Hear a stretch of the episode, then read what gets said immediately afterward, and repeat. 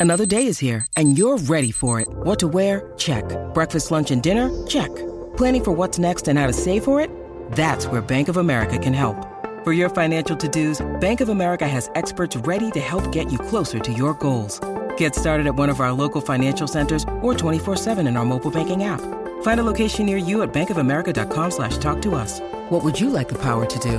Mobile banking requires downloading the app and is only available for select devices. Message and data rates may apply. Bank of America and a member FDIC. Il cieco si sentì prendere per il braccio. Venga, venga con me, gli diceva la stessa voce. Lo aiutarono a sedersi sul sedile accanto al conducente, gli misero la cintura di sicurezza. Non vedo, non vedo, mormorava fra il pianto.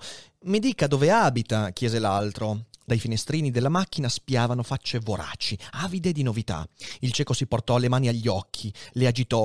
Niente. È come se stessi in mezzo a una nebbia. È come se fossi caduto in un mare di latte. Ma la cecità non è così, disse l'altro. La cecità dicono sia nera. Invece io vedo tutto bianco. Magari aveva ragione quella donna, potrebbero essere i nervi. I nervi sono diabolici. Lo so io cos'è. È una disgrazia, sì, una disgrazia. Mi dica dove abita, per favore. In quell'istante si sentì l'avviamento del motore. Balbettando, come se la mancanza della vista gli avesse indebolito la memoria, il cieco diede un indirizzo e poi disse non so come ringraziarla. E l'altro rispose: Via, via, non ha importanza. Oggi a lei, domani a me, chissà cosa ci aspetta. Ha ragione. Chi me l'avrebbe detto quando sono uscito da casa questa mattina che stava per capitarmi una iattura del genere? Si stupì che fossero ancora fermi. Per- perché non ci muoviamo? domandò. È rosso, rispose l'altro. Ah, fece il cieco e ricominciò a piangere. Da quel momento in poi non avrebbe potuto più sapere quando il semaforo era rosso.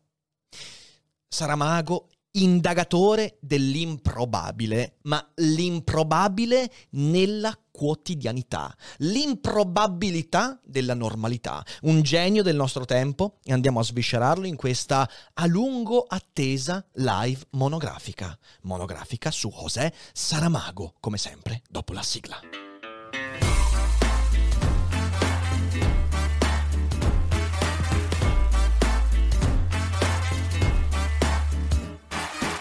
Sei su Daily Cogito, il podcast di Rick Dufer. E chi non lo ascolta è cibo per gli zombie. Che cosa è il genio? Parola difficile, parola insidiosa, parola che spesso viene attribuita un po' a vanvera per rassicurarci. Geniale è qualcosa che o ci somiglia, se siamo un po' superbi, o che sentiamo molto distante, così non dobbiamo fare lo sforzo di arrivare lì. Il genio in realtà è chi osserva la normalità, la quotidianità e ne trae qualcosa di straordinario, eccezionale, laddove tutti vedono normalità, il genio estrapola l'eccezionalità. Vujade, non déjà vu. Il déjà vu è quello in cui io vedo qualcosa di eccezionale che mi sembra ritornare, mi sembra quotidiano, mi sembra familiare. Il vujade è invece vedere qualcosa di quotidiano e di familiare, estrapolandone qualcosa di nuovo, di incredibile, di eccezionale. E tutta quanta la letteratura di questo grande autore del Novecento e primi anni 2000 si impernia intorno a questo Vujade, questa genialità, riuscire a guardare il mondo, il mondo che viene dato per scontato, il mondo che riteniamo così familiare e solito, quotidiano, e trarne qualcosa di incredibile, di improbabile. È un atto di ricerca che è al tempo stesso un atto di creazione, quello di Saramago. Ecco la genialità, la ricerca che è essa stessa creazione e quindi lo slanciarsi verso qualcosa di ignoto e nell'ignoto produrre delle forme. È la curiosità che al tempo stesso diviene invenzione e ancora più incredibile è capire che quell'ignoto sta negli anfratti della nostra vita di tutti i giorni. E dannazione questo se non è angosciante quando leggiamo Saramago, certo che lo è, è veramente, veramente veramente terrificante perché Saramago ti mette di fronte a delle cose come il semaforo rosso, ci inserisce un elemento improbabile, una cecità bianco-latte e ti fa sentire piccolo, ti fa sentire sperduto. E quella sensazione di sperdutezza è di Saramago ed è parte integrante della letteratura portoghese, perché insomma, come vedremo poi Saramago è molto in linea anche con un grandissimo autore fra i miei preferiti che è Ferdinando Pessoa. Inoltre, in mezzo a tutto questo, Saramago colpisce, ma proprio con un dritto al volto, perché il suo è uno stile che ho cercato di farvi assaporare durante la lettura e poi ne vedremo e lo andremo a sviscerare insieme, uno stile che è anche contenuto, è una forma che si fa storia, è un tipo di sintassi che si trasforma in narrazione e questa è una cosa veramente unica che in tanti hanno cercato di imitare e emulare, ma facendo ridere. Saramago invece riesce a trasformare il linguaggio, a trasformare la forma della pagina, spaventandoti eppure attraendoti quella che Saramago offre al lettore è una fatica che fa crescere, la fatica del pensiero dell'autore che diventa la fatica del lettore e questa è un'offerta che non si può rifiutare. Ora io saluto tutta quanta la chat qui presente in live, grazie a tutti quelli che sono qui, insomma, eh, che non stanno guardando la partita dell'Italia, ma sono qua con noi per questa live monografica che, come dicevo, è stata a lungo attesa, anche perché a lungo è stata richiesta. Ormai sono due anni che tanti di voi mi dicono, ma quando è che parli di Saramago? Eh, parlare di Saramago non è facile, non è facile perché è un autore, intanto che è scomparso da non troppo tempo, 2010, e quindi è un autore di cui ancora si è scritto poco, su cui ci sono poche analisi se non quelle proprio di chi magari studia la letteratura portoghese e, eppure è un autore prolifico, Nobel per la letteratura nel 98 con eh, nel suo bagaglio autoriale alcuni capolavori straordinari. E allora, prima di passare alle primissime domande che già forse emergeranno in chat, che ne so io, adesso non le ho ancora viste, vorrei partire con le opere consigliate. Se siete in live purtroppo mi sono dimenticato di creare l'elenco delle opere, segnatevele, però se siete in differita troverete tutte quante le opere che consiglio per iniziare a conoscere questo gigante della letteratura in descrizione, sia che stiate ascoltando il podcast su Spotify, Spreaker, Apple Podcast o che lo stiate vedendo su YouTube. Le trovate tutte quante in descrizione o nel primo commento. Le opere che consiglio di Saramago sono le seguenti, sono tantissime, queste sono quelle da cui io io inizierei, ma se uno poi ama Saramago, riesce a entrare dentro le righe, tra le righe di Saramago, beh allora allora gli si apre un universo con tantissime opere. La prima, ovviamente, è, a mio parere, uno dei più grandi romanzi del secolo scorso ed è il Vangelo secondo Gesù Cristo. Eh, come vedremo, questo è un manifesto dell'improbabile che si inserisce anche in un argomento molto caldo, motivo per cui Saramago si è subito eh, diciamo così, creato una certa antipatia nei confronti delle chiese, non dico solo della chiesa, ma delle chiese. Eh, questo Vangelo secondo Gesù Cristo, come sarebbe il Vangelo scritto da Gesù Cristo, dalla prospettiva di Gesù, capolavoro totale. Dopodiché, ovviamente, il libro più famoso di Saramago, che è Cecità, Cecità, da cui ho tratto anche la lettura iniziale, è un romanzo di cui poi parleremo ed è un romanzo fra i più angosciosi che io abbia mai letto nella mia vita. Un romanzo spinoso, un romanzo difficile che ti mette di fronte a quella, a quella incapacità di vedere nel quotidiano qualcosa di familiare. È letteralmente l'unheimlich freudiano, quindi questa, questa distanza vicina o questa vicinanza molto distante. Eh, e insieme a Cecità, secondo me, va un romanzo che va letto praticamente insieme, subito dopo o subito prima, che è Le intermittenze della morte. Con un tono più satirico, è una parodizzazione della realtà, Cecità invece è una tragedia nel vero senso della parola, Le intermittenze della morte però è eh, gemello di questo romanzo, è un modo per dare veramente una visione del mondo, eh, se uno legge questi due romanzi ha in mente come Saramago vede la realtà. Dopodiché c'è uno dei primi romanzi che ha scritto, anche questo molto polemico nei confronti della religione, che è sempre stato uno dei bersagli polemici di Saramago, ed è Il Memoriale del Convento, romanzo storico di respiro manzoniano perché è il classico romanzo in cui attraverso l'uso e l'abuso della storia si vuole dire qualcosa sulla contemporaneità.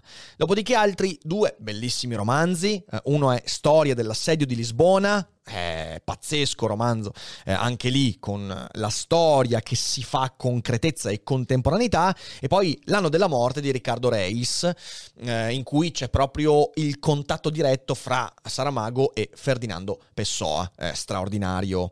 Eh, dopodiché c'è un altro romanzo che è diventato famoso dopo l'uscita di uno dei primi film di Denis Villeneuve, eh, che è L'uomo duplicato, ed è un romanzo molto molto strano, che io amo, anche lì con un tono satirico, però più personale, più psicologico, eh, molto pirandelliano. Infine, l'ultimo romanzo che consiglio di Saramago è La caverna. Non è fra i miei preferiti, però anche lì se uno vuole capire come Saramago vede la narrativa e vede il mondo di oggi, La caverna è un ottimo punto di partenza. E quindi questi sono i romanzi che io consiglierei. Poi ce ne sono tanti altri raccolte di racconti come oggetto quasi. Eh, io non amo particolarmente il Saramago dei racconti brevi. Eh. Secondo me Saramago è un prolisso e tale deve essere e eh, la prolissità in un racconto breve diventa spesso problematica. E, ehm, però oggetto quasi un bel romanzo, è una bella raccolta di racconti e poi tanti altri, insomma, poi troverete voi la strada, però questi sono quelli che secondo me sono veramente imperdibili eh, di Saramago. Mm, gli ultimi, quelli più tardi, per esempio, non so, Caino non mi è piaciuto, piaciuto particolarmente, eh, però insomma lì di nuovo deciderete voi qual è il percorso da fare. Allora, io eh, vado subito alla chat, saluto tutti quelli che sono entrati, saluto tutti quelli che si stanno abbonando, grazie mille. Ehm, vedo Sushkind che per la, peraltro partecipa alla chat per la prima volta, quindi benvenuto, che dice come si chiama quello con Pessoa. Beh, non è con Pessoa, eh, racconta l'incontro fra Riccardo Reis, questo poeta che in realtà era uno pseudonimo di Pessoa, e appunto il suo autore Pessoa e si intitola eh, l'anno, del, eh, l'anno, della morte di Riccardo Reis, ehm, che, è, che è straordinario. Eh, Car dice: Ho conosciuto Saramago con cecità, devo finire di leggere l'intermittenza della morte. L'unica cosa che non sopporta è la quasi totale assenza di punteggiatura. È snervante per i miei gusti. E poi ne parleremo, ne parleremo perché la scelta è molto, molto ben precisa. Ehm, grazie mille a Riccardo Rossin per l'abbonamento. Ehm, allora, vediamo un po', vediamo un po'. Eh, sto cercando altre domande. Fantastico quando inizia a registrare e cambia tono.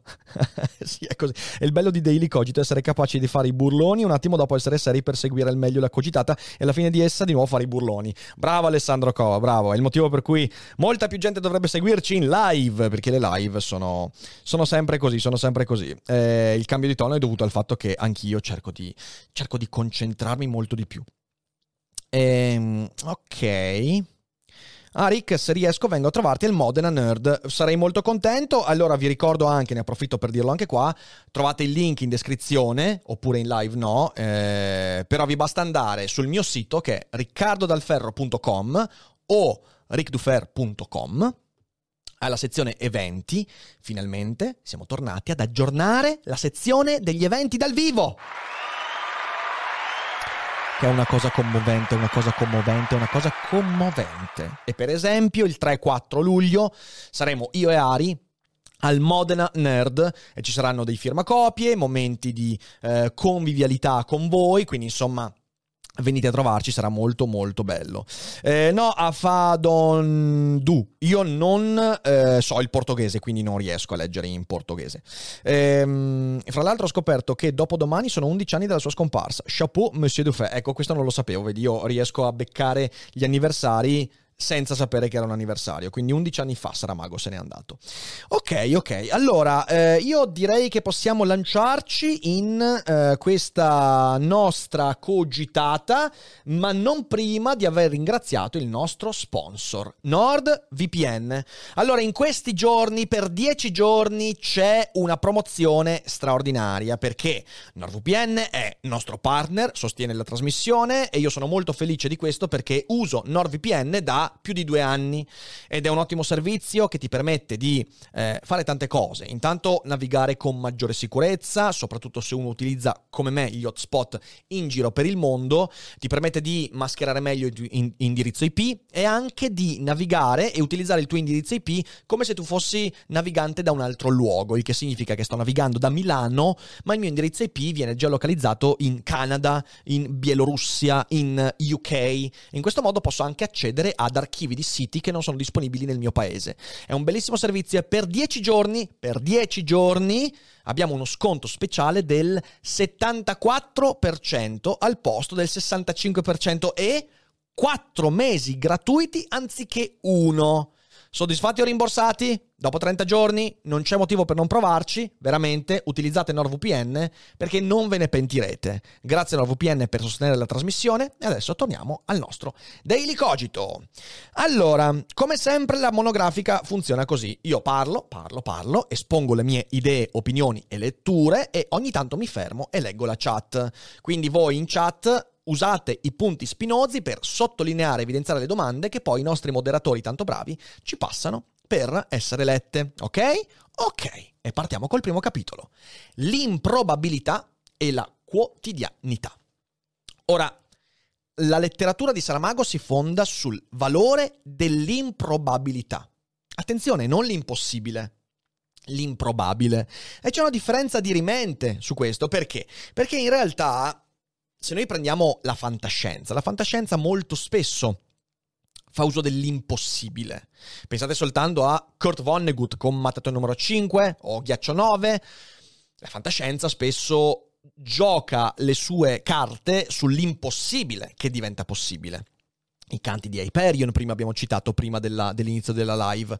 Quindi l'impossibile. Il motivo per cui la letteratura di Saramago non è fantascienza è che lui parla dell'improbabile.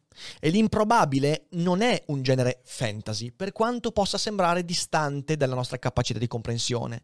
In realtà, laddove la fantascienza crea un mondo in cui eventualmente mette qualcosa di quotidiano, non so, di nuovo, Solaris di Lem, tanto per citarne uno che non cito mai, prende un mondo incredibilmente distante dal nostro, cioè il pianeta Solaris, e ci mette elementi quotidiani, la ricerca di sé, l'angoscia del passato e tutti quei temi bellissimi. Saramago fa il contrario. E sono pochi gli autori che fanno così il contrario, cioè prende il mondo della normalità, della quotidianità e ci mette dentro degli elementi sottilmente improbabili, creando un effetto letteralmente da Unheimlich, il cosmic horror Lovecraftiano, ma in mezzo alle nostre case, dietro l'angolo. E questo valore dell'improbabile è importante. Sono tre, secondo me, i romanzi che manifestano questo valore dell'improbabile in modo totale. C'è Città, in cui la trama che cos'è? Beh, la trama è molto semplice. C'è questa città eh, che non ha nome, non ha localizzazione. Per tutto il romanzo non c'è un solo nome neanche di personaggio, quindi è un romanzo apolide nel vero senso della parola. In cecità Saramago si chiede cosa accadrebbe alla società se scoppiasse una sorta di epidemia di cecità. Cioè se una porzione della popolazione diventasse cieca, una cecità molto strana, l'avete letta, l'avete sentita eh, letta all'inizio della live, una cecità bianca, bianco latte, nebbiosa, questa cecità strana che colpisce tutti e sembra contagiosa, sembra una pandemia. Che cosa accadrebbe? E che cosa è che racconta in questo romanzo? Non è che racconta le cose eccezionali. Saramago non racconta la cecità in sé per sé, dà solo qualche indizio. Saramago racconta gli effetti di quella cecità, gli effetti sulla politica, gli effetti sulla psicologia, gli effetti sullo stare in comunità, gli effetti sui media, quindi sulla comunicazione, sull'opinione pubblica. E quindi Saramago fa questo gioco triplice, prende la normalità, ci mette qualcosa di eccezionale, di improbabile, per raccontare la normalità. E qual è la normalità? La nostra. E questo rende molto importante l'esercizio retorico e narrativo di eh, Saramago. L'altro romanzo è Le intermittenze della morte, che come dicevo è un po' gemello di cecità. Anche qui una città senza nome, anche qui una situazione molto strana.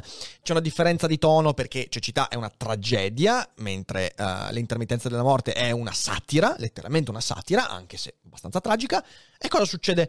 Stessa cosa, c'è questa città, in questa zona, alcuni dicono addirittura che sia la stessa città, poi io non mi spingo così tanto in là perché non so quale sia la città, quindi in realtà tutto il mondo è paese, quando la città e quando il paese non hanno un nome, ehm, però accade che la morte si ferma. La morte si ferma, nessuno muore più. E questa cosa crea un problema, crea un problema che poi andremo anche un po' a leggere insieme. E che cosa racconta Saramago? Racconta dove è andata la morte? Ma no, non gliene frega nulla dell'evento eccezionale, improbabile in sé per sé. Gli importa di come la gente risponde intorno a questo avvenimento.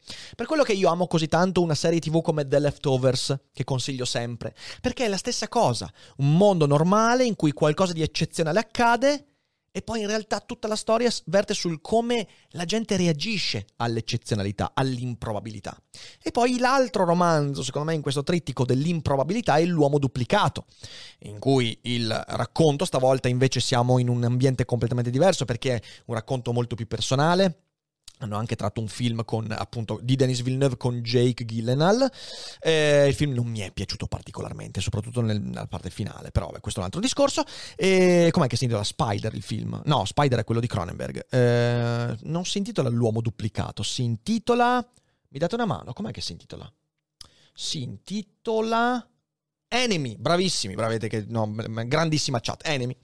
Ehm, e comunque, al netto di questo, eh, accade che un insegnante di storia ehm, vede in un film non un suo sosia, ma esattamente se stesso, il suo doppio perfetto, un doppelganger senza nessuna variazione, perfettamente identico. Questa cosa manda in palla la sua esistenza. Come dicevo, molto pirandelliano, ma anche lì con un intento preciso, non quello di raccontare come Pirandello la follia, ma raccontare le cose normali, le relazioni, il lavoro, cosa accade quando quel tipo di avvenimento colpisce la realtà.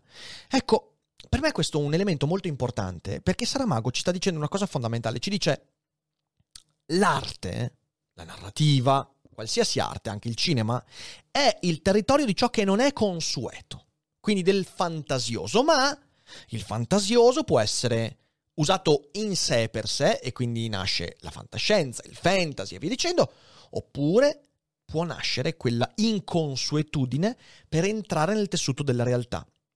Ed ecco allora qual è il tema che mi sta molto a cuore di Saramago, ciò che mi fa amare Saramago.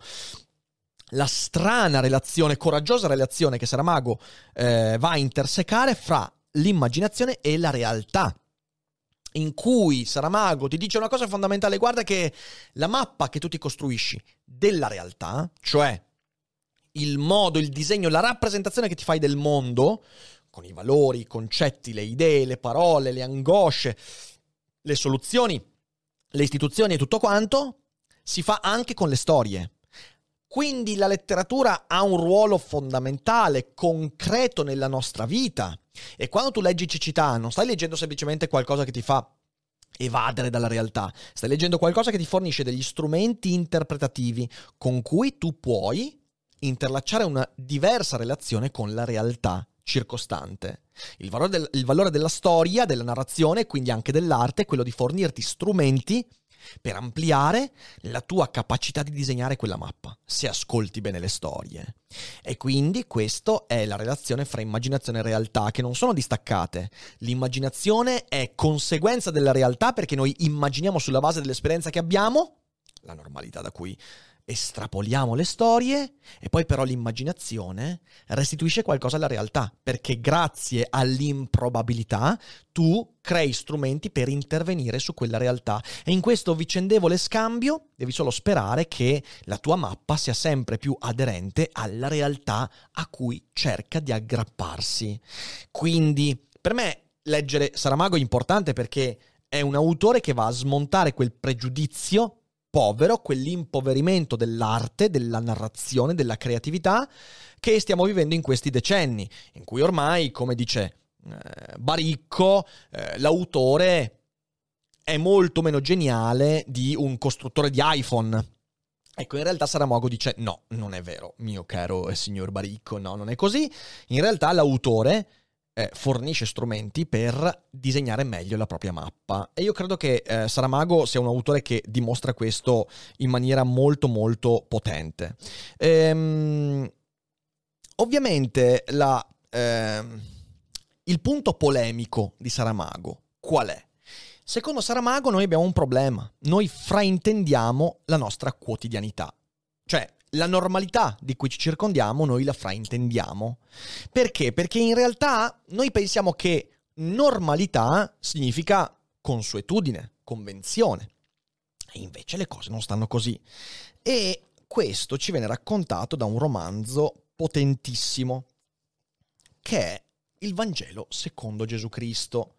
Che è veramente, se dovete scegliere un romanzo da cui partire, è questo di Saramago. C'è un problema, è un romanzo difficilissimo, è un romanzo che richiede una fatica immane per essere affrontato e poi, poi vedremo che cosa significa questo. Allora, vi propongo una lettura. Quasi muovendosi all'interno della turbinante colonna d'aria, Giuseppe entrò in casa, chiuse la porta dietro di sé e vi rimase appoggiato per un minuto, aspettando che gli occhi si, abitua- si abituassero alla penombra. Accanto a lui il lume brillava fiocamente, quasi senza irradiare luce. Inutile. Maria, supina, era sveglia e vigile, guardava fissamente un punto davanti a sé e sembrava in attesa. Senza pronunciare una sola parola, Giuseppe le si avvicinò e piano piano scostò il lenzuolo che la copriva.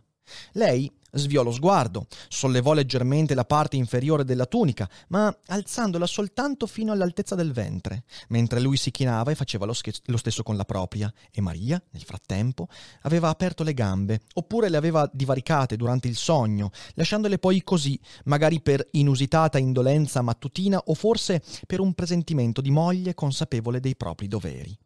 Dio, che è dappertutto, era anche lì, ma essendo ciò che è, puro spirito, non poteva accorgersi come la pelle dell'uno sfiorasse quella dell'altro, come la carne di lui penetrasse quella di lei, entrambe create apposta, e forse ormai non era più lì quando il seme sacro di Giuseppe si riversò nel sacro interno di Maria. Entrambi sacri perché fonte e coppa della vita, in realtà vi sono cose che neppure Dio capisce, anche se le ha create. Uscito quindi nel cortile, Dio non poté udire il suono ansimante, quasi un rantolo che uscì di bocca all'uomo nel momento cruciale, e tantomeno l'impercettibile gemito che lei non fu capace di reprimere. Solo un minuto e forse neanche tanto, riposò Giuseppe nel corpo di Maria, mentre lei si tirava giù la tunica e si copriva col lenzuolo, nascondendo il viso con l'avambraccio. Lui, in piedi, in mezzo alla casa, le mani alzate, guardando il soffitto, pronunciò la più terribile fra le benedizioni, riservata agli uomini. Che tu sia lodato, Signore, Dio nostro, Re dell'universo, per non avermi fatto donna. Orbene, a questo punto ormai neppure nel cortile doveva essere Dio, giacché non tremarono le pareti della casa, né crollarono e la terra non si aprì, ma per la prima volta si udì Maria, mentre diceva umilmente, come sempre ci si aspetta dalla voce delle donne, Lode a te, Signore, che mi hai fatto secondo la tua volontà. Orbene, fra queste parole e le altre, note e acclamate, non c'è differenza alcuna, attenzione. Eccomi sono la serva del Signore, avvenga di me quello che hai detto. È chiaro che chi le ha detto queste parole, in fondo avrebbe potuto pronunciare anche quelle. Poi la moglie del falegname Giuseppe si alzò dalla stuoia, la rotolò insieme a quella del marito e ripiegò il lenzuolo comune. Devo ammettere, il Vangelo secondo Gesù Cristo è un romanzo che ogni volta, ogni volta in cui mi immergo in queste pagine mi sale un brivido. Mi sale un brivido perché è un romanzo potente, un romanzo potente in cui si vede proprio ciò che Saramago vuole fare con questa storia. Forse la storia più famosa dell'Occidente. Qui avete sentito il concepimento di Gesù. Di Gesù. Eh, la, la, frase è meravigliosa. Dio è dappertutto, ma essendo ciò che è puro spirito, non poteva accorgersi della pelle, delle cose concrete. E quindi qui Saramago è, è, è fantastico, è poetico non dice che Dio non esiste, dice che Dio è lì perché è in tutte le cose, spinozianamente, ma è puro spirito e quindi non può fare quello che Giuseppe sta facendo con Maria. E anzi poi a un certo punto si allontana e quindi non si accorge. E anche se le ha create, alcune cose neppure Dio le capisce. Cioè è, è, una pagina di una potenza immane. E qui vediamo proprio delinearsi quello che cercavo di trasmettervi, il fraintendimento della quotidianità. Qui vediamo una scena quotidiana, in cui accade qualcosa di quotidiano, di normale. Due sposi che fanno l'amore e in mezzo a questo c'è qualcosa, quel quid di eccezionale, che però per tutto quanto il romanzo rimarrà come, come deve essere, una storia, puro spirito. La presenza di Dio in questa pagina è la presenza della religione in tutto quanto il Vangelo secondo Gesù Cristo. E quello che cerca di dire Saramago è guarda, non dire cazzate. L'eccezionalità è già nella quotidianità. Ma riesce a dirlo, se io dico questo sembra una frase da Baci Perugina, il modo in cui Saramago ti fa sentire l'eccezionalità, l'improbabilità delle cose quotidiane in una storia straordinaria, mi lascia sempre disarmato. Poi, ecco, arrivate fino in fondo a questo romanzo, perché io credo che la pagina finale di questo romanzo sia una delle cose più belle mai scritte e, e, ogni volta in cui la leggo sono veramente in difficoltà. E quindi noi abbiamo questo, abbiamo l'idea che ci costruiamo la nostra gabbia, che è la quotidianità, quando pensiamo che quotidiano significhi probabile, consueto, convenzionale. E invece non è così. E questo è molto chiaro nell'Uomo duplicato, che è un romanzo in cui il protagonista si trova a dover ammettere che la vera gabbia in cui si trova è proprio quella della quotidianità, quella della programmazione, quella della, della normalità. Saramago usa la letteratura per dire al lettore guarda che il quotidiano è la dimensione in cui l'eccezionale si sviluppa, ma in modi in cui non riuscirai mai a prevedere. Noi siamo in balia degli avvenimenti, non siamo liberi di scegliere gli eventi della nostra vita. E questo su Daily Cogito l'abbiamo detto tanti, tantissime volte, quando io lo dico sento di essere molto influenzato anche da questo autore.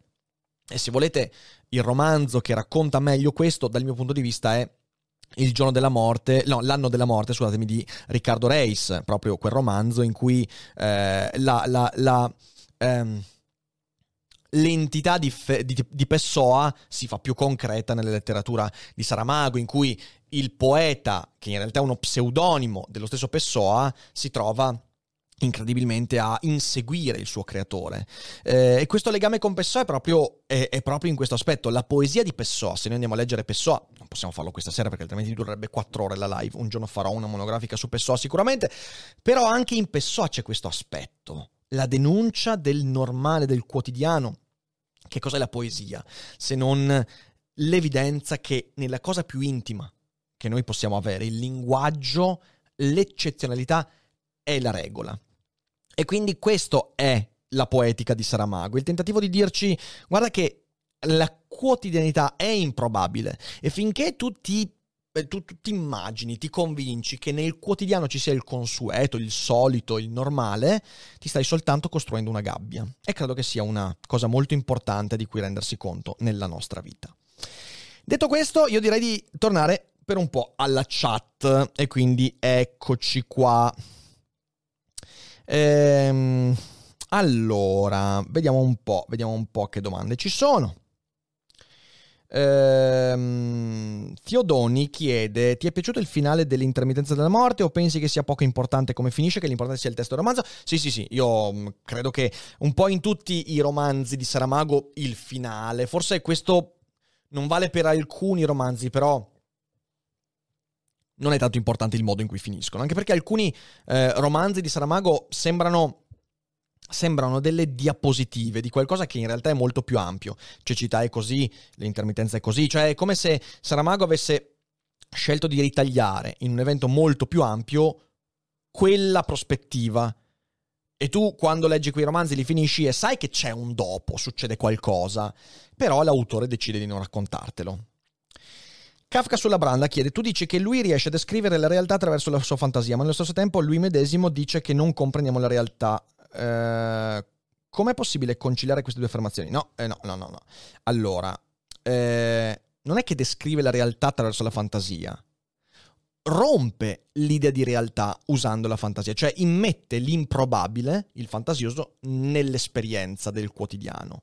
Eh, ciò cosa, cosa vuol dire? Vuol dire che allora, me, per arrivare alla seconda parte della tua domanda, il reale, la normalità, noi non la comprendiamo.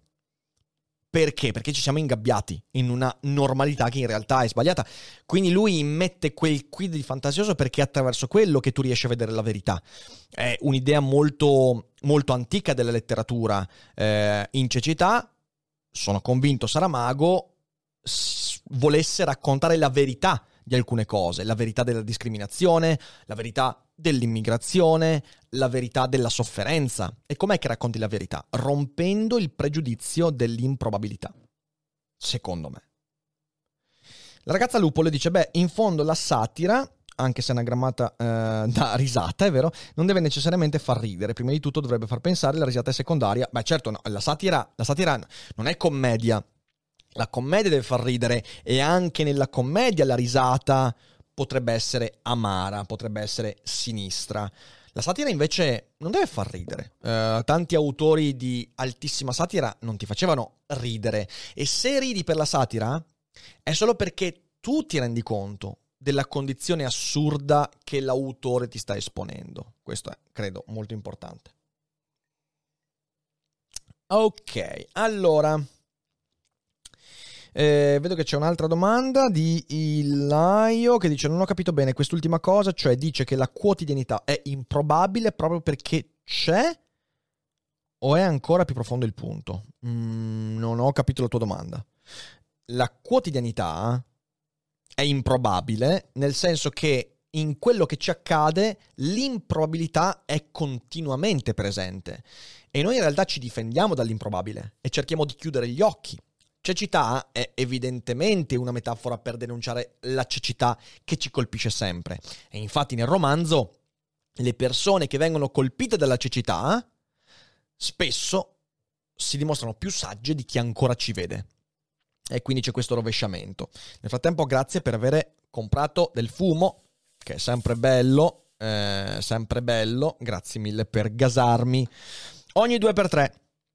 No, questa sera non parliamo del Saramago poeta che io conosco poco, quindi in realtà il poco che ho letto non mi è rimasto in testa, quindi. Allora, andiamo avanti, andiamo avanti alla seconda parte di questa live e parliamo di quella che secondo me è una fatica del pensiero. Saramago fa la fatica di scovare nel quotidiano quell'improbabilità di cui parlavamo, chiede al lettore una fatica straordinaria. Ed è veramente straordinaria perché Saramago, di primo acchito, come primo impatto, può allontanare, ma allontanare in modo drammatico. Perché Saramago è un autore difficile, ragazzi. Ed è non soltanto il contenuto di quello che Saramago espone, ma anche e soprattutto lo stile. Due, I due brani che vi ho letto finora tratto il primo da cecità, il secondo dal Vangelo secondo Gesù Cristo, sono brani che voglio, vabbè, vi faccio vedere in realtà, ok? Cioè vi faccio vedere, in realtà non li vedrete, non posso fare uno zoom, però sono dei muri di testo, wall of text. Ma se poi riusciste a fare, a vedere ancora più da vicino, vi accorgereste di alcune scelte strane. Per esempio, eh, non c'è nessuna virgoletta quando parte il discorso dialetto. Non c'è due punti, lineetta, due punti, virgolette, a capo. Saramago utilizza la punteggiatura in un modo che di primo acchito sembra delirante. È difficile accorgersi quando partono i dialoghi reali, quando c'è il discorso diretto. E quando finisce il discorso diretto c'è solo una virgola. E non parte neanche poi con la maiuscola, cioè l'unico segno eh, che mi dice è iniziato un discorso diretto è una maiuscola dopo una virgola. Non c'è nient'altro, è anche sulla stessa riga. È una sfida. All'inizio è una sfida. E io mi rendo conto che tantissimi di voi inizieranno a leggere Saramago e poi diranno: no, basta, per piacere, non capisco. Non tutti i romanzi sono così. Per esempio, L'uomo duplicato è un po' meno estremo. Ehm, ci sono altri romanzi che sono più accessibili, però i grandi romanzi di Saramago sono scritti così. Le intermittenze della morte, Cecità, il Vangelo, sono tutti così. E questo può essere un grande ostacolo. Ma perché un grande ostacolo? Beh, secondo me perché perché Saramago vuole farti sentire quel concetto lì che dicevo prima anche con lo stile. Cioè quello di Saramago è uno stile che diventa contenuto, perché Saramago fa letteralmente un atto di iniziazione. Il lettore che riesca a vedere in queste pagine un barlume di verità farà la fatica di affrontare e abituarsi a questo stile. Ma non solo. Quel senso di improbabilità nel quotidiano, con questa forma si moltiplica, si potenzia. Ci sono dei motivi dietro a questa scelta di stile e non è soltanto lo stile scelto per fare quello strano, è una forma artistica della letteratura, letteralmente. E accanto a questo chiede al lettore, guarda, caro mio, io ti propongo questa cosa, questa storia, questo concetto, questa idea, è una cosa che potrebbe darti molto, ma devi fare la fatica, una certa fatica. La letteratura non è evasione, non è un divertimento. La letteratura è fornirsi di strumenti. Sono certo che qualcuno di voi lo saprà perfettamente, quando voglio fornirmi di strumenti per lavorare, per creare contenuti, per mm, allenarmi in un talento, devo fare fatica. Come potrei mai imparare a suonare la chitarra volendo solo divertirmi? No, devo fare fatica, devo tagliarmi i polpastrelli, farmi i calli, devo provare, riprovare, riprovare, riprovare. Alla fine poi padroneggerò la chitarra, la musica. Allo stesso modo, se voglio imparare a costruire un tavolo, ok, un tavolo, questo tavolo, che non è un tavolo da 400 euro, ok, un tavolo da molto di più, beh, per farlo, questo tavolo, avrei bisogno di anni di addestramento. Perché fornirsi di strumenti nel momento in cui voglio usare la letteratura come, come grimaldello per interpretare meglio la mia realtà? Dovrei non fare fatica. Saramago ti pone di fronte a questa cosa e dice: La mia è una letteratura che va contro la user interface. Avete presente? Ne abbiamo parlato anche con Otto Kliman. Questa cultura della non fatica, del subito a disposizione tutto, del non devi fare nessuno sforzo per sapere, accedere, entrare e via dicendo. Questa cosa è problematica. E Saramago, da questo punto di vista, è un antimodernista. La letteratura stessa ha cercato di andare verso una user interface sempre più disponibile, con una curva di apprendimento ormai praticamente a zero. E questi cosa sono? Sono i romanzi della, delle Ellis, sono i romanzi di Fabio Volo, quei romanzi che non ti richiedono nessun tipo di fatica, in cui tu, pur scorrendo le lettere eh, con gli occhi, però puoi spegnere gran parte delle facoltà cognitive che ti permetterebbero invece di fornirti di strumenti. La letteratura di Saramago non fa questo, è una letteratura elitaria, che quindi chiede al lettore di essere all'altezza di ciò che si propone.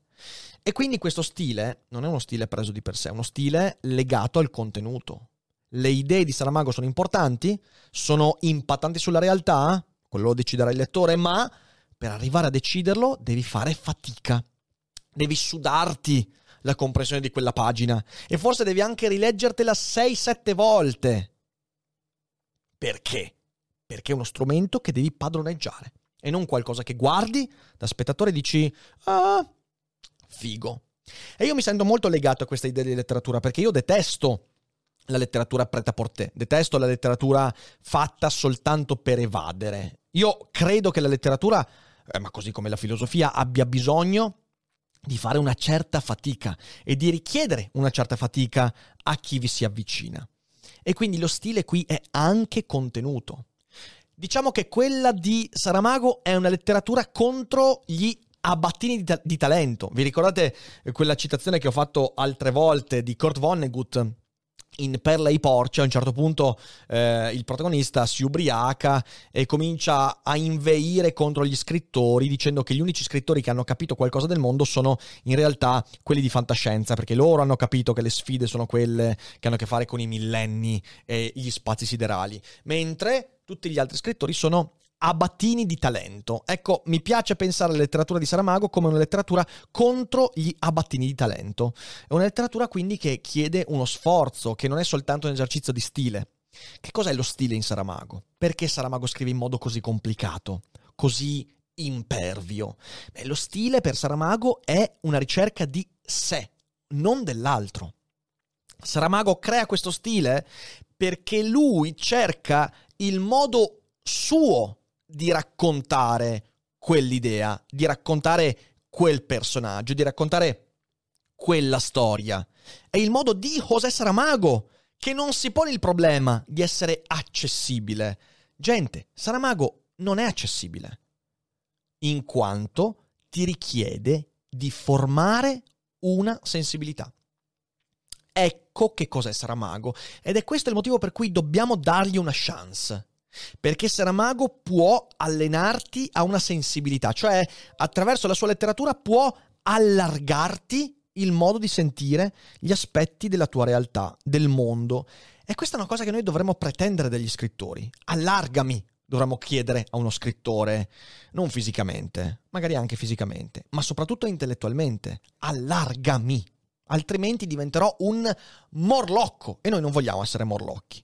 Quindi lo stile di Saramago è una ricerca di sé, non è una ricerca dell'altro, lo stile non è un ponte verso l'altro, non è niente di tutto questo.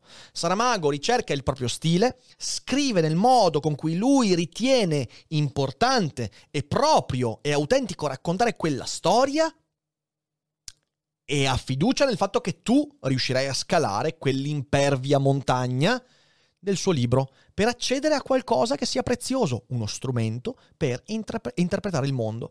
E io vi, do, vi lancio un invito, abbandonate l'idea della comunicazione, del marketing, in cui ci siamo convinti che il linguaggio è sempre un ponte verso l'altro. È una cazzata, signore e signori. Questa è una cazzata. Il linguaggio è espressione di sé. E se io esprimo con il mio linguaggio, e ho fiducia nel fatto che gli altri riconosceranno in quell'espressione qualcosa di desiderabile e ci siano le persone che sono in sintonia con quello che sono, allora incontrerò le persone che vorranno imparare il mio linguaggio, ampliare i loro orizzonti. Ma per fare questo bisogna avere fiducia. Ecco, io amo Saramago perché la sua letteratura ha una grande fiducia nei confronti del lettore. Lui scrive una cosa difficile, anzi tante cose molto difficili, e ha fiducia nel fatto che lì fuori c'è gente che accederà nonostante quella difficoltà, anzi, in virtù di quella difficoltà. E per questo io Saramago lo utilizzo tantissimo nei miei corsi di scrittura creativa. E a settembre-ottobre ritorneremo anche a farne, quindi eh, state allerta. Però, dicevo, è un autore fondamentale per chi vuole imparare a scrivere. Perché imparare a scrivere significa imparare che il linguaggio è espressione di sé. Che il linguaggio, per l'essere umano, è come la conchiglia per il nautilo, eh, quindi è una escrescenza della mia persona che esprime quello che io sono e che mi mostra per quello che sono. Non un ponte che io devo eh, far fuoriuscire per compiacere gli altri questa co- la comunicazione. Ma che cazzata è? Ma di cosa ci siamo convinti? Staramago ci fa guarire da questa idea stupida, la comunicazione. Il linguaggio non è comunicazione, il linguaggio è mostrarsi, è manifestazione, il linguaggio è estetica e da quell'estetica traiamo un contenuto. E come diceva Deleuze, si scrive, un, un grande narratore, un grande artista, scrive, racconta non per farsi capire, scrive per i popoli a venire, per dare un linguaggio a quelli che un linguaggio ancora non ce l'hanno. Ecco che cos'è Saramago. Saramago ci cambia l'idea che abbiamo del linguaggio. E io credo che in quest'epoca noi dobbiamo cambiare un po' l'idea che abbiamo del linguaggio, perché abbiamo un'idea molto povera del linguaggio. Il linguaggio inclusivo, il linguaggio che deve far contenti tutti, il linguaggio che deve compiacere, il linguaggio che non deve offendere. Il... Ma no, ma che cazzo, il linguaggio mi mostra. Io sono questo e te lo mostro con il mio linguaggio, con il mio stile. L'estetica è un contenuto. Nel Vangelo secondo Gesù Cristo, l'estetica, persino l'estetica della pagina, non è staccata dal contenuto. La letteratura di Saramago non è dualistica, contenuto e stile, storia e linguaggio. No, il linguaggio mostra la storia, la esprime e tu non puoi farci niente.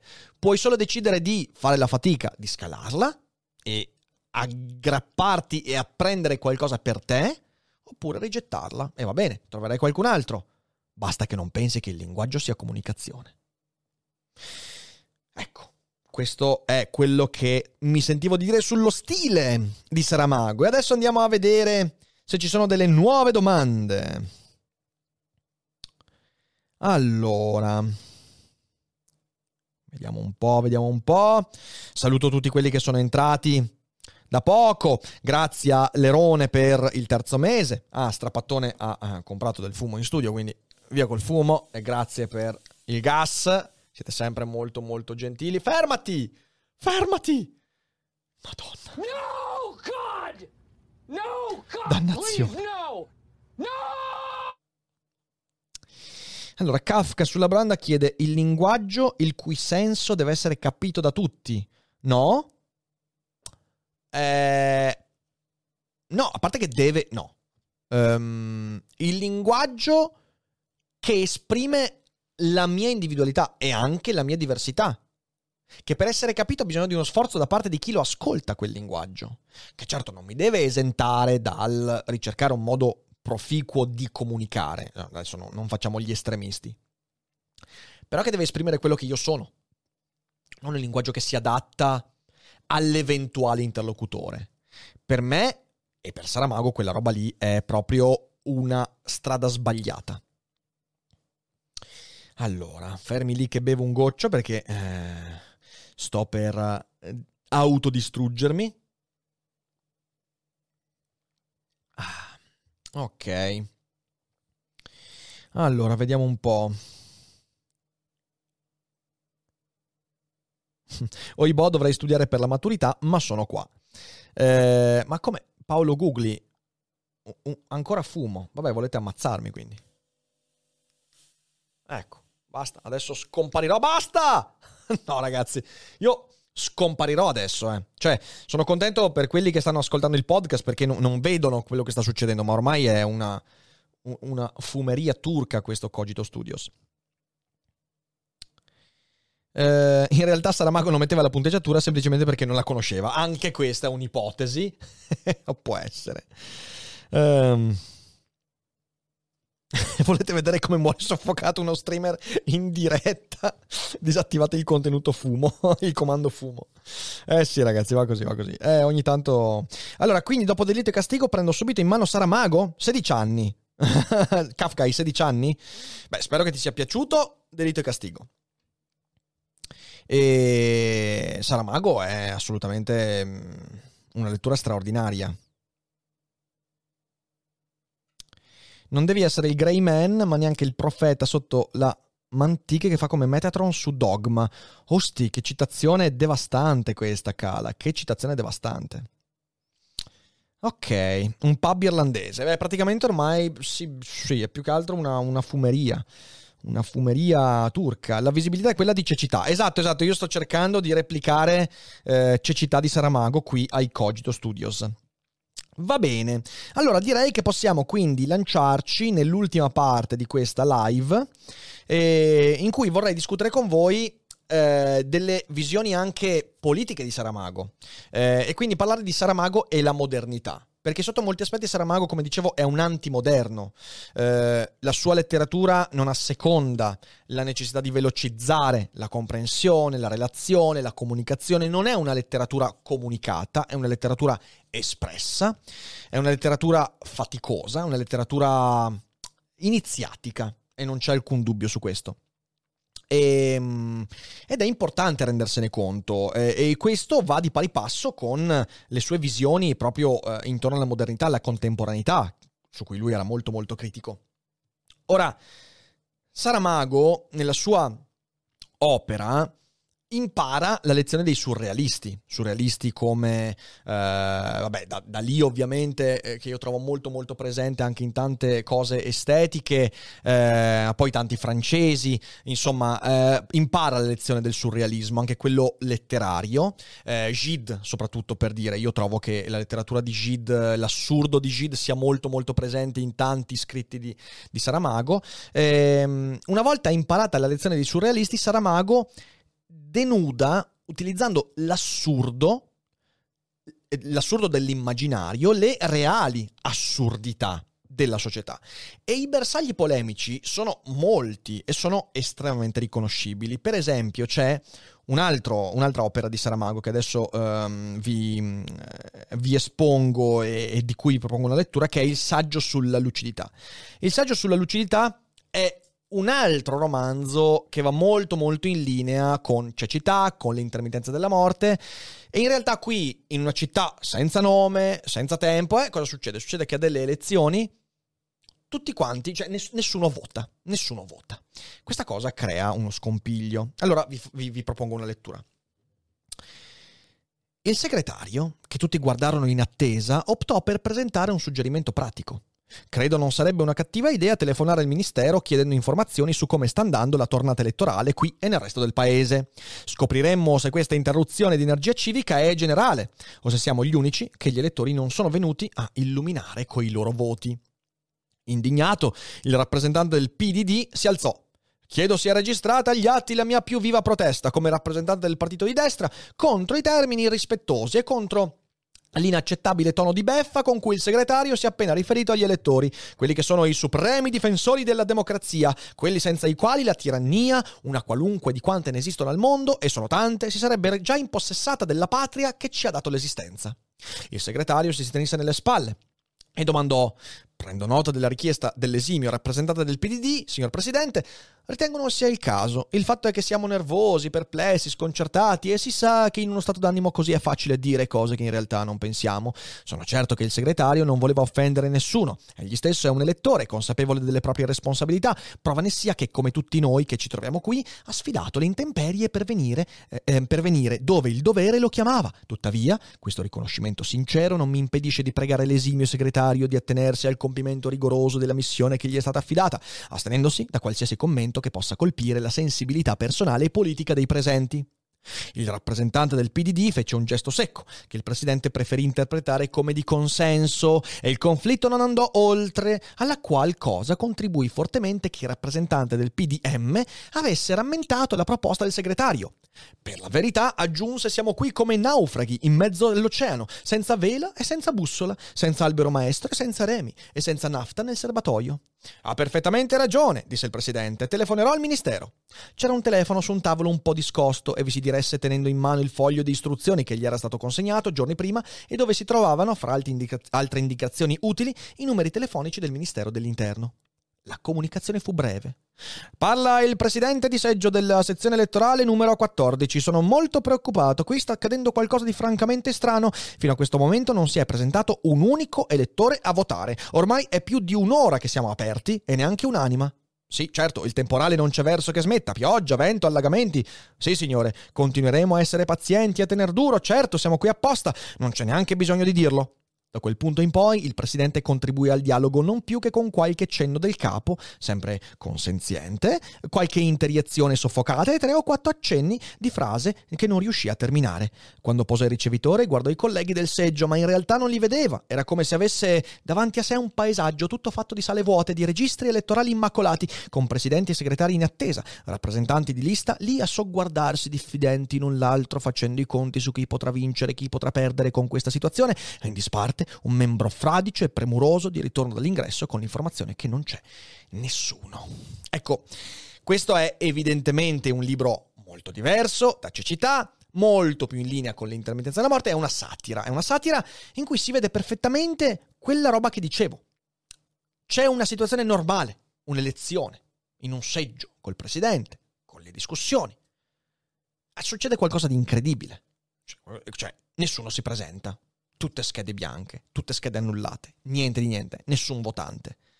Ecco allora che l'assurdo immaginato, il fatto che nessuno vada a votare, manifesta, squaderna l'assurdo della realtà. Il saggio sulla lucidità è un saggio che mostra i limiti della politica, della democrazia, della burocrazia, dell'istituzione, dell'istituzionalità dei discorsi dell'ipocrisia della politica e via dicendo. E riesce a farlo in maniera straordinaria, straordinaria. E c'è un altro, un altro, romanzo che riesce a fare questo, esattamente questo, riesce a mostrare attraverso l'assurdo immaginato l'assurdo della realtà ed è La caverna. La caverna, per dirla in breve, è un romanzo che si svolge in una sorta di centro commerciale gigantesco in cui la gente abita, ci sono appartamenti, negozi, parrocchieri, eh, discoteche, sale da ballo, cinema, cioè insomma un mega iper giga store che ancora non credo esista, forse a Las Vegas, e sotto al quale c'è la caverna, la caverna di Platone, quella proprio del, del, del, del mito platonico. E, e niente, io adesso vi leggo un piccolo pezzo per poi commentarlo insieme. Allora, aspettate che devo trovare il... Eccolo qua. Ah, scrive Saramago.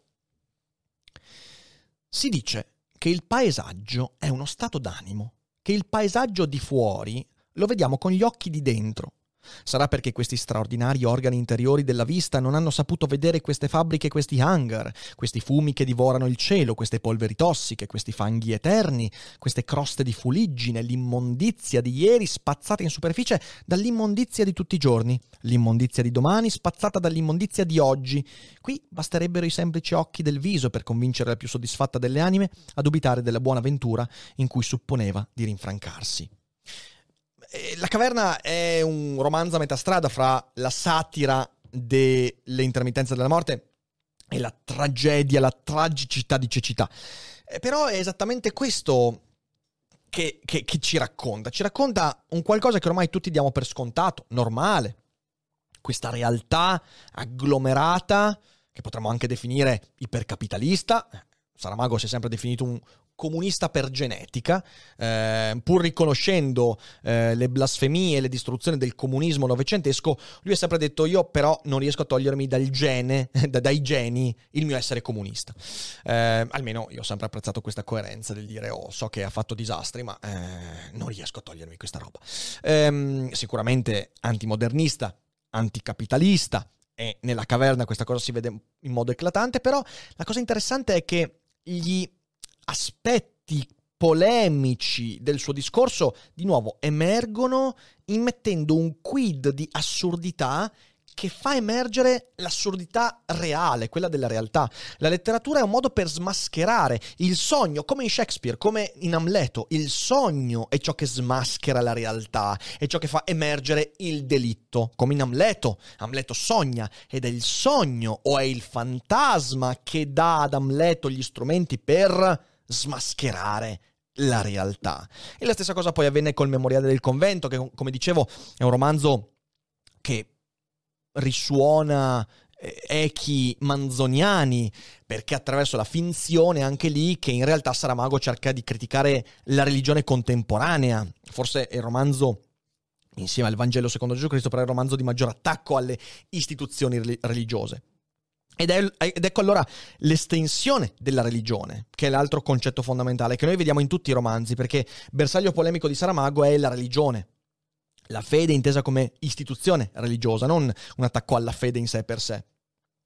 Che cos'è che fa effettivamente Saramago? Beh, Saramago estende, fa vedere che gli aspetti deteriori dell'istituzione religiosa, come lo vediamo nel Memoriale del Convento, nel Vangelo secondo Gesù Cristo e via dicendo, si trasferiscono poi nel resto della realtà. Che cos'è cecità? Che cos'è le intermittenze della morte? Se non un tentativo di dire guardate che quel sentimento religioso si è trasferito nel resto del mondo, nella, nell'opinione pubblica, nei media, eh, nella politica, nella gestione eh, dell'immigrazione, di qua e di là, è dappertutto. E quindi è tutto molto coerente nella visione di Saramago. Eh, individuare quindi, questa è una missione che lui si è dato, individuare la religiosità, anzi la religione nella società, laddove pensiamo di esserci emancipati. E ovviamente in questo non posso non citarvi un'altra lettura tratta dall'intermittenza della morte, eh, che proprio manifesta questa cosa in modo totale. Allora scrive Saramago, Accetteremo la sfida dell'immortalità del corpo, esclamò in tono esaltato, se quella sarà la volontà di Dio, che ringrazieremo sempre in eterno, con le nostre preghiere, di avere scelto il buon popolo di questo paese quale suo strumento. Ciò significa, pensò il capo del governo concludendo la lettura, che ci siamo dentro fino al collo. Ma non poteva certo immaginare fino a quel punto. Fino a che punto? Non era ancora passata mezz'ora quando, ormai nell'automobile ufficiale che lo riportava a casa, ricevette una chiamata dal cardinale. Buonasera, signor primo ministro. Buonasera, Eminenza. Le telefono per dirle che mi sento profondamente scioccato. Anch'io, Eminenza, la situazione è molto grave, la più grave di quante il paese ha dovuto vivere fino ad oggi. Non si tratta di questo. Di che si tratta allora, Eminenza? È deplorevole sotto tutti gli aspetti che nel redigere la dichiarazione che ho ascoltato appena adesso lei, signor Ministro, non si sia ricordato di quello che costituisce il fondamento, la trave maestra, la pietra angolare, la chiave di volta della nostra santa religione. Eminenza, mi perdoni, temo di non comprendere dove vuole arrivare. Senza morte, mi ascolti bene, signor Primo Ministro, senza morte non c'è resurrezione e senza resurrezione non c'è Chiesa. Oh, diavolo! Non ho capito cosa ha appena detto, ripeta per favore. Nulla, nulla, eminenza. Probabilmente sarà stata qualche interferenza causata dall'elettricità atmosferica, dalla statica o magari un problema di copertura. A volte il satellite fallisce, stavo dicendo, eminenza.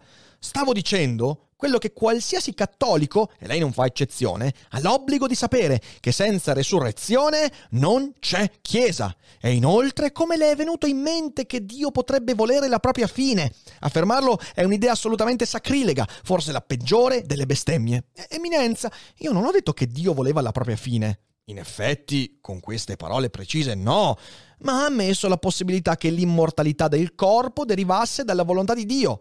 Non c'è bisogno di avere il dottorato in logica trascendentale per capire che chi dice una cosa dice l'altra. Eminenza, la prego, mi creda, è stata solo una frase, effetto, destinata a far colpo, la conclusione di un discorso, niente di più. Sa bene che la politica ha necessità del genere.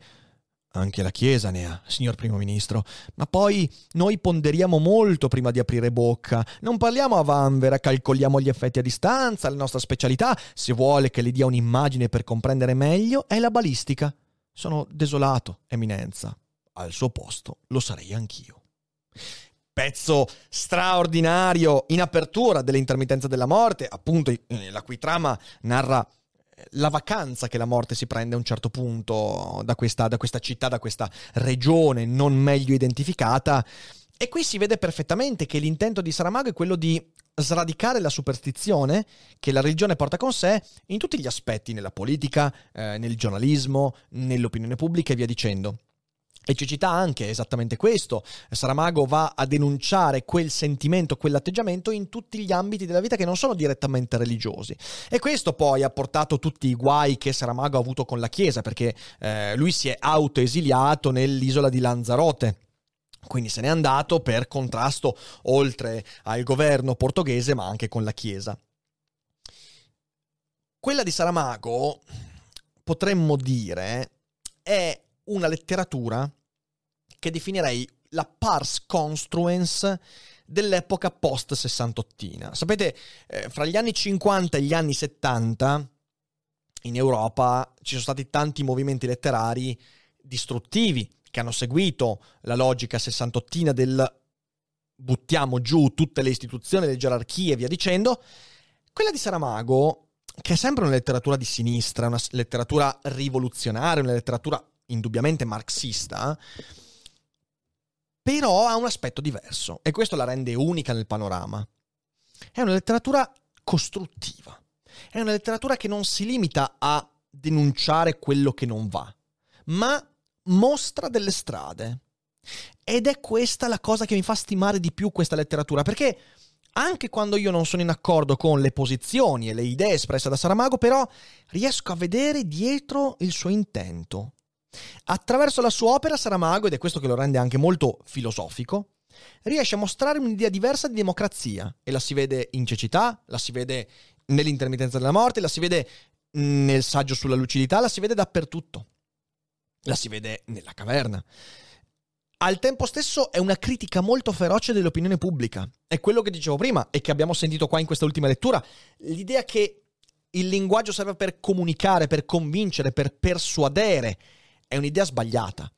E mi ricorda moltissimo anche un altro libro che non è di Saramago, ma è di uh, Jürgen Habermas, che spesso cito, che è critica e sto- no, storia e critica dell'opinione pubblica. Libro importante che andrebbe riletto e analizzato e lo faremo presto su Daily Cogito. In questo senso Saramago è molto molto puntuale, le critiche che lui muove al modo con cui l'opinione pubblica si è sviluppata negli ultimi 50 anni, 70 anni, è molto lucida, è molto ben impostata, però anche costruttiva. Non è soltanto dire guarda che sta roba fa schifo. È anche una visione che ti permette di dire, ok, ora capito come fare due passi in più. Ed è anche un uso intelligentissimo, secondo me, della satira e della parodia, cosa da non sottovalutare perché, eh, perché sono linguaggi molto complicati, quelli della de- della satira e della parodia. E, e quindi è un autore intelligente, Saramago, un autore molto intelligente. Se qualcuno dovesse chiedermi, ok, ma perché devo leggere Saramago? Se non fosse stato convinto da tutto quello che ho detto durante queste, questa oretta di approfondimento, eh, io credo che Saramago vada letto perché soprattutto con alcuni romanzi, in particolare il Vangelo secondo Gesù Cristo, riesce a prendere qualcosa di mitologico e riesce ad avvicinartelo. Cioè tu nel Vangelo secondo Gesù Cristo riesci a vedere qualcosa che è sempre stato distante e che una certa istituzione, un certo sentimento, una certa prospettiva ti ha fatto sentire distante e cerca di avvicinartelo. La letteratura di Saramago è una umanizzazione di cose che spesso sentiamo disumane. E questo è un aspetto importante, perché ben lungi, e questo è un punto veramente fondamentale, ben lungi dal ridicolizzare, per esempio, la storia di Gesù Cristo, il mito intorno a Gesù, Saramago riesce a dargli importanza. Vi giuro che avevo la tentazione in questa serata di leggervi anche l'ultima pagina del Vangelo, però, anche se non è uno spoiler perché sappiamo tutti come finisce poi il Vangelo, però non ho voluto, non ho voluto perché, perché dovete leggervelo perché dovete fare quella fatica. E come sempre, anche questa monografica non ha l'intento di dirvi, ok, questo sarà mago, stop, bello, spero vi sia piaciuto. No, è dirvi, spero che ora vi sentiate affamati. Affamati di andare a vedere cosa Saramago ha scritto, come l'ha scritto. Perché questo è ciò che vi chiedo di fare, ciò che dovete fare. Fare un passo in più verso questo autore che vi darà un sacco, vi darà tantissimo. Se vi, se vi darà la metà di quanto ha dato a me, allora avrà già dato tantissimo. E spero quindi di aver avvicinato molti di voi alla lettura di questo autore. E niente, adesso andiamo a leggere un po' la chat. Eh, leggiamo qualche domanda della chat prima di concludere. Allora. Doc Josh dice: Quanto mi sta sul cazzo Saramago. Il libro sul doppio ha una delle trame più forzate mai lette, una tirata di capelli per fare voli pindarici. Eh, intendi l'uomo duplicato? No, cioè, nel senso, boh, può essere che tu l'abbia sentito così. Per me non è stata forzata. È un libro che mi è piaciuto molto. Certo, non, non è fra i miei preferiti di Saramago, però secondo me non è un libro così brutto. Poi, dall'altra parte, non credo che neanche in Saramago la trama sia la cosa fondamentale. Eh, Eril chiede off topic, vabbè leggiamo l'off topic. A proposito di politica, ultimamente ho letto un suo breve scritto riguardo alla situazione israelo-palestinese. Qualcuno l'ha interpretata come una visione estremista o addirittura antisemita. Invece personalmente penso solo, ah, sia solo un'opinione onesta e lucida che rappresenta una visione responsabile e consapevole dal punto di vista occidentale riguardo alla situazione. Eh, quella dici, una, ok, un piccolo testo di Saramago. Beh, allora, um, come dire Uh, sì, credo che abbia le sue ragioni. Lui a un certo punto dice che mh, gli, israel- gli, israeliani non possono nascondersi sempre dietro la tragedia dell'olocausto per farsi scusare le loro colpe attuali e sono molto molto d'accordo su questo. Ehm, Saramago eh, non ho letto molte delle cose che poi ha scritto sull'Islam, eh, però le cose che ho letto mi hanno fatto un po' storcere il naso perché per un autore così fortemente antireligioso, la, la condiscendenza nei confronti dell'Islam, ripeto, sulle poche cose sue che ho letto a riguardo, mi è sempre risultata un po' storta. Eh, l'ho sempre vista come una posizione un po' più politica quella, eh. Però sì, poi le cose che ha scritto su Israele non, non mi sembrano assolutamente così, eh, in, così criticabili. Eh, Rick, lo sai che l'anagramma di Saramago è ma ora gas? Vabbè, allora non, non, non, possiamo, non possiamo esimerci dal fare questo. Un po' di gas, ma ora gas ai Cogito Studios. Poi controllo, eh, controllo. Se mi hai detto una balla, vengo a cercarti. Però adesso non ho, non ho il tempo di guardare. Cecità è anche una metafora sull'indifferenza. Sì, è, una, è, una, è, un florilegio di metafore. Cecità è una metafora sull'indifferenza, sulla crudeltà, eh, su, sulla perdita di controllo, sulla necessità di controllo. Ci sono tantissimi temi in cecità, quindi poi ci vedrai ovviamente quello che è più in linea con quello che vuoi vederci, come tutti i grandi libri, fondamentalmente.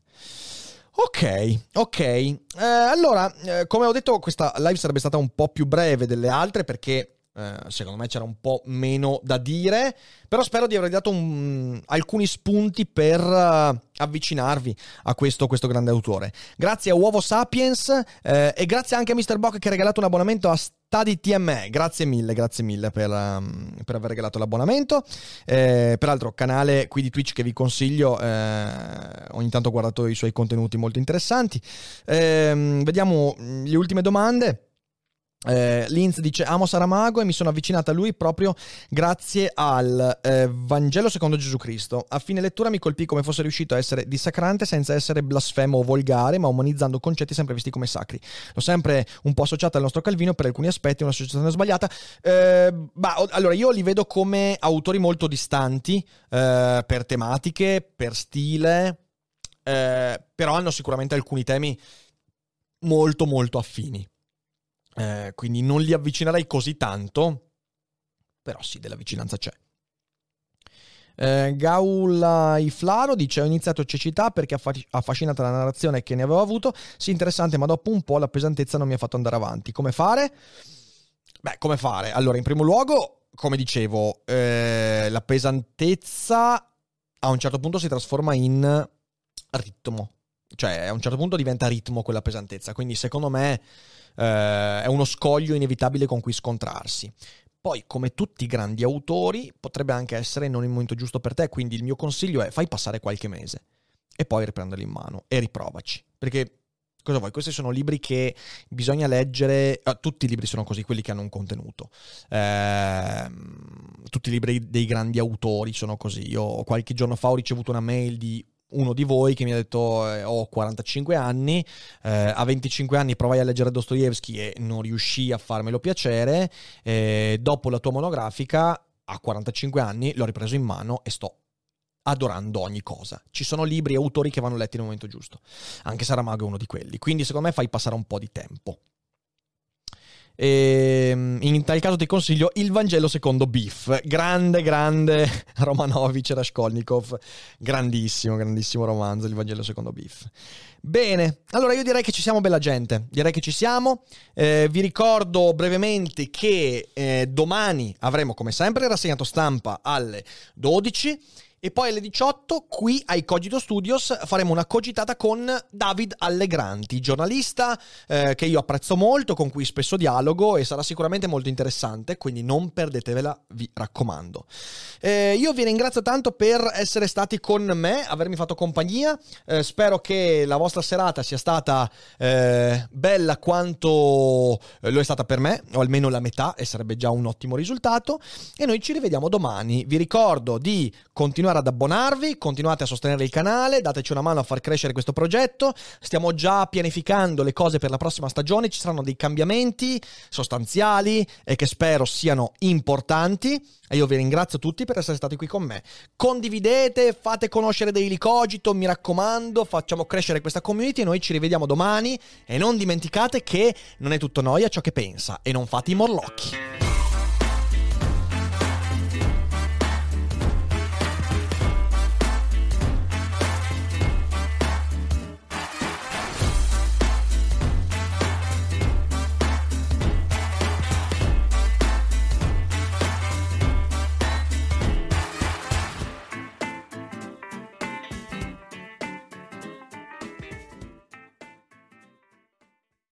Vacanze in Sicilia o in Sardegna. Con i traghetti GNV viaggi in relax, porti tutto quello che vuoi e ottieni super vantaggi. Col nuovo programma Fedeltà MyGNV accumuli punti viaggiando, ricevi un cashback del 20% e tanti sconti a bordo. Non c'è modo più conveniente per andare in vacanza. Scopri i dettagli su gnv.it.